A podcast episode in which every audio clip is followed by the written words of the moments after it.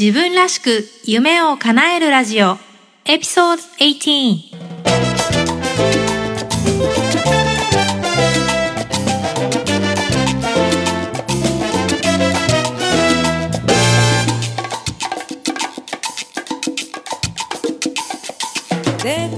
この番組は自分の強みを活かしながら理想の働き方と生活スタイルを実現することをテーマにお送りしています。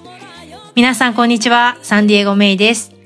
今日もアメリカはカリフォルニア州サニーサニーのサンディエゴよりお届けしています。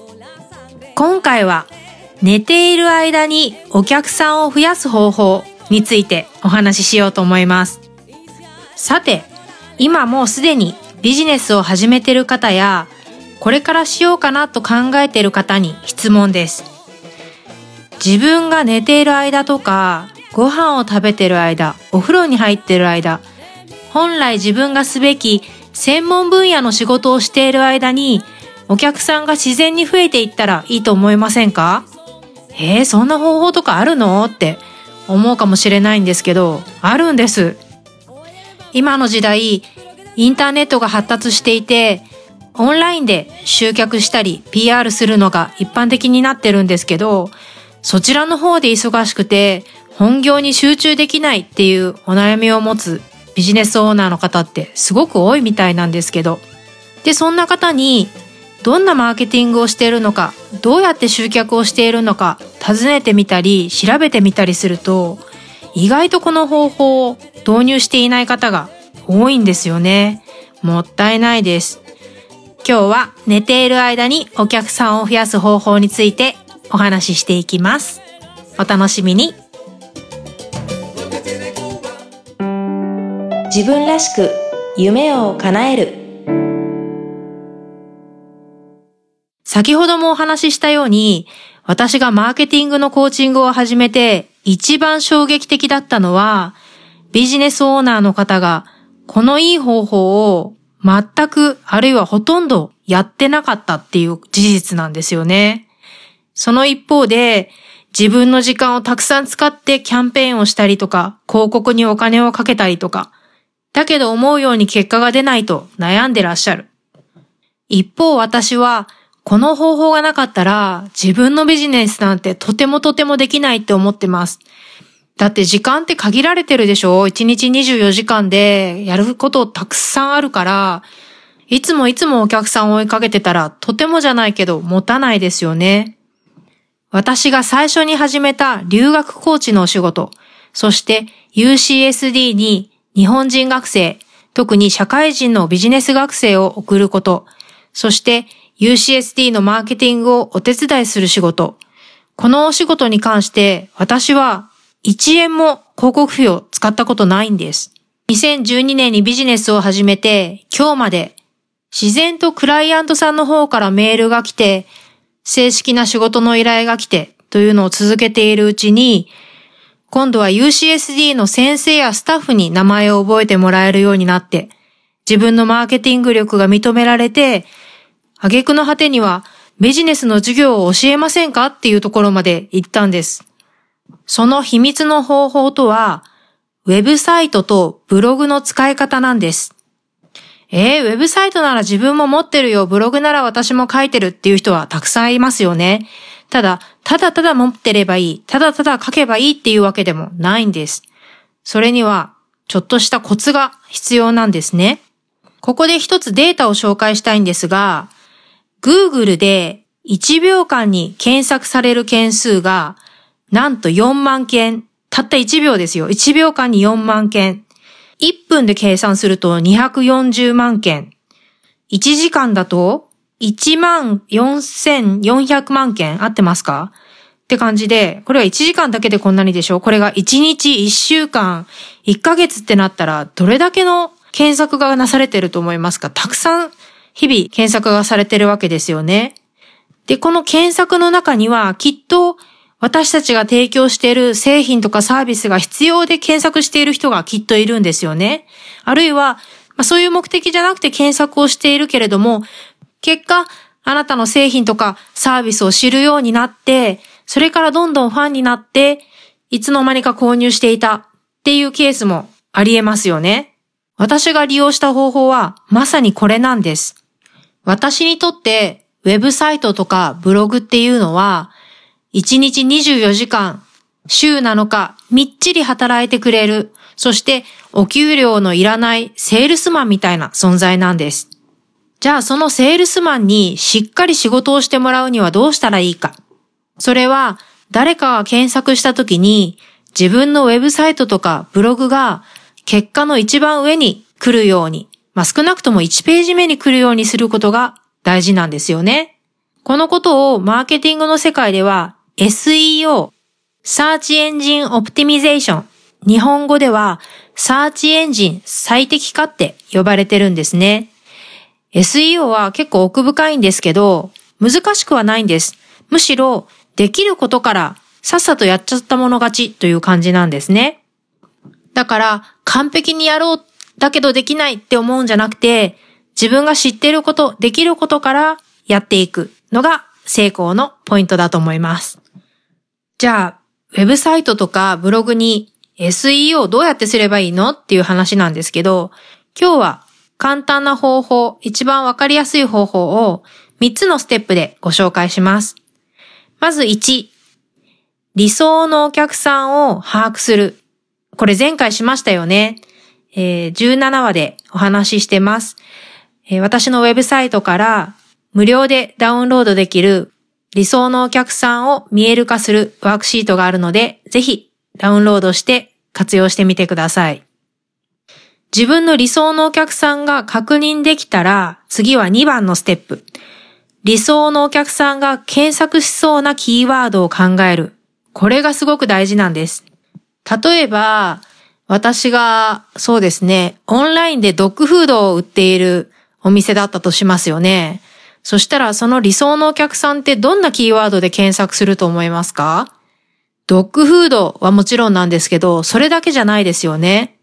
犬の調教の仕方かもしれないし、犬の病気に関することかもしれないし、いろいろ考えられますよね。そのキーワードをどんどん書き出していくんです。きっとたくさん出てきますよね。そしてステップ3。これらのキーワードを使ってウェブサイトのページを作ったり、このキーワードに関連したブログを書いてみるっていうことです。もう一度3つのステップをお話しすると、1が理想のお客さんを明確にする。2番目が理想のお客さんが検索しそうなキーワードを考える。そして書き出す。3番目がそのキーワードを意識してウェブサイトやブログを作ってみる。一見当たり前のように聞こえるんですけど、意外と皆さん書いてるブログの内容が自分の製品とかサービスと関係ないことが多かったりするんですよね。そこが利益を生むビジネスと趣味で終わってしまうビジネスの違いかなと思います。そしてこれらのキーワードを例えばブログの場合、ブログの本文はもちろんなんですが、ブログのタイトルにもこのキーワードを積極的に使ってみるのがいいと思います。またブログに関して言うと、どうせ書くならたくさんの人に読んでもらいたいですよね。皆さんが逆にブログを読むときって、どんな記事をクリックしてますか？意識して考えたことありますか？一生懸命書いたブログをよりたくさんの人に読んでもらうために、ブログのタイトルを工夫することも考えてみるのはどうでしょう？練習として自分が好きなブログのタイトルを見てみるのもいいかもしれないですね。ここで言う好きなブログっていうのは、趣味のブログではなくて、ビジネスとして成功している人のブログを参考にしてみるといいかもしれません。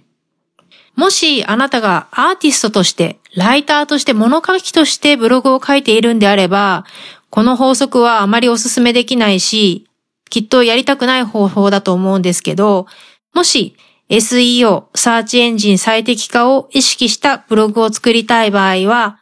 こんな方法もありますよということで、タイトルの付け方について今日は最後にお話ししてみようと思います。あなたの理想のお客さんが、えー、これ面白そう、ちょっとクリックして読んでみようかなと思うようなタイトルってどんなのだと思いますか？これもいろんな方法があるんですけど、すべては紹介しきれないので、今日は10個すぐ使えそうなやつをご紹介してみますね。1番、何々の秘密とか、何々の真実。皆さんなんか秘密とかって書いてあると何なんだろうってすごく気になるみたいですね。2番、みんなが知っておくべき何々。3番、今すぐ活用できる何々。4番、誰々が利益を受けるための方法。例えば、誰々っていうのは、例えば、大学生が利益を受けるっていうのは、就活を有利に運ぶ方法とか、例えばですよ、そういった理想のお客さんを誰々のところに入れて、その人たちが欲しがっている状況を利益のところで説明するっていう方法ですね。それから5番、何々を素早く解決する方法。この何々のところには問題が入りますね。問題解決の方法をご紹介ってことです。6番、なぜ何々なのか。何か事実があって、何々なんです、丸っていう、そのままの内容だとなかなかみんなクリックして読みたいとは思わないものなんですね。一方で、なぜ何々なのかと疑問形にすることで、なんでなんだろう知りたいなと思わせる効果があるようです。同じことで7番、何々って何？っていう、これまた疑問形ですね。何々は何々だ、丸だとそれで終わっちゃうので、みんなクリックしてくれないんですけど、何々って何？って書くことで、そういえば何だろうと思って読んでもらえるっていうことですね。そして8番、誰々のように何々する方法。この誰々のところには、もう世界的に成功しているような人とか、誰もが知ってて、ロールモデルになるような人の名前を入れて、で、何々する方法ですね。そして9番、自慢したくなる何々。なんか知っておいた方が良さそうな情報ですね。そして最後10番。何々したい人のための何々。いかがでしたか？ぜひ参考にしてみてください。自分らしく夢を叶える。今日は寝ている間にお客さんを増やす秘密についてお話ししました。日々 Google などを使って検索をかけている人たちの中で、きっと理想のお客さんっていますよね。そのお客さんたちを確実につかむ方法。しかも自分が寝ている間、ご飯を食べている間、お風呂に入っている間にきっちり掴んでいく方法についてお話ししました。SEO は完璧じゃなくてもいいから、とにかく今すぐ少しずつでも始めることが大事ですというお話をしました。今すぐ始めるための簡単な3つのステップ、それから読者に読んでもらえるようなブログのタイトルの付け方についてもお話ししました。今日お話しした内容は私のウェブサイト www.sandiegomei.com スラッシュ18で詳しく書いていますので、ぜひ読んでみてください。次回は昔も今も最も効果のあるマーケティング術とその活用法についてお話ししようと思います。一番パワフルなマーケティング術って何だと思いますか？ぜひ楽しみにしておいてください。自分らしく夢を叶えるラジオ、サンディエゴメイがお届けしました。Have a great day! Bye bye!